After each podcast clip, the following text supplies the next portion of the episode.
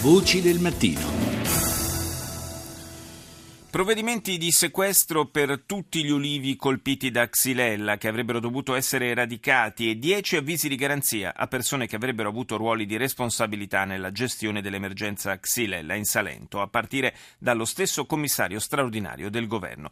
È un vero e proprio terremoto giudiziario quello che in questi giorni ha fermato il piano di interventi per il contrasto del cosiddetto batterio killer, ma l'indagine non è ancora finita. Rita Pedizzi ha intervistato il procuratore della Repubblica di Lecce Cataldo Motta. Nonostante sia passato un anno e mezzo, l'indagine si può dire che sia ancora nelle fasi iniziali. Il provvedimento che abbiamo richiesto è un provvedimento cautelare. Noi ci siamo mossi in due direzioni. La prima non è accertato che il disseccamento rapido dell'olivo sia provocato dalla xylella, nel senso che questo non è dimostrato. Noi abbiamo avuto oliveti confinanti separati dal nulla uno dall'altro se non dalla diversa proprietà, uno con uh, sintomi di disseccamento, l'altro assolutamente immune. Questa è stata un, una prima direzione che abbiamo seguito. E poi l'altra riguarda il tempo dal quale il batterio è presente in Salento. Questo non è stato accertato con esattezza, ma si parla anche di una possibilità che il batterio sia qui da una quindicina d'anni. Sa perché lo si dice? Perché il batterio è presente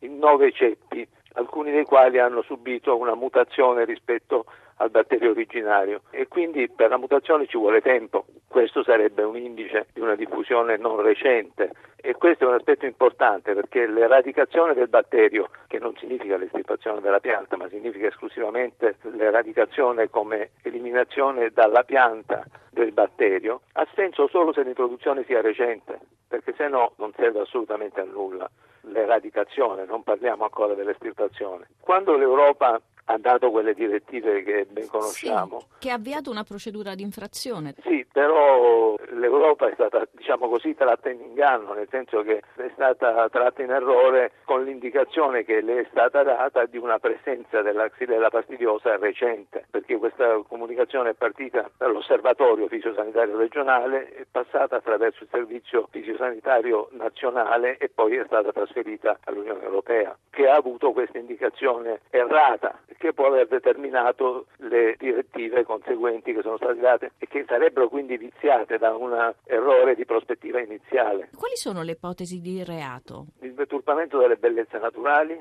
cosiddetto inquinamento ambientale colposo che riguarda la compromissione o il deterioramento della biodiversità agraria e la diffusione colposa della malattia del disseccamento rapido dell'olivo. Sono tutte e tre ipotesi colpose, quindi non, non procediamo per delitti dolosi. Vedremo poi anche queste ipotesi colpose se sono configurabili effettivamente. Noi abbiamo ritenuto in questa fase di ravvisare queste tre ipotesi. All'Europa sono state date informazioni sbagliate perché la ricerca non è stata allargata ad altri istituti. Proprio così, quello che è mancato ed è l'aspetto sul quale ci siamo soffermati a lungo è un confronto scientifico, a livello scientifico, perché forse taluni hanno avuto la presunzione di essere depositari della verità scientifica, ma mai come in questo settore che è paragonabile alla medicina umana, le difficoltà sono notevolissime e non si tratta, come è noto, di scienze esatte. Non è il famoso 2 più 2 è 4, ma è invece un, un campo nel quale si può dire tutto e il contrario di tutto. Chi poteva trarne vantaggio dall'eradicazione degli alberi? Non è detto che si fosse di fronte ad una situazione di vantaggio di qualcuno, nel senso che non è provato che ci fosse questa finalità di recare vantaggio o danno anche a qualcuno, nel senso che non c'è nessuna indicazione in atti in questi termini. Forse si è adottato una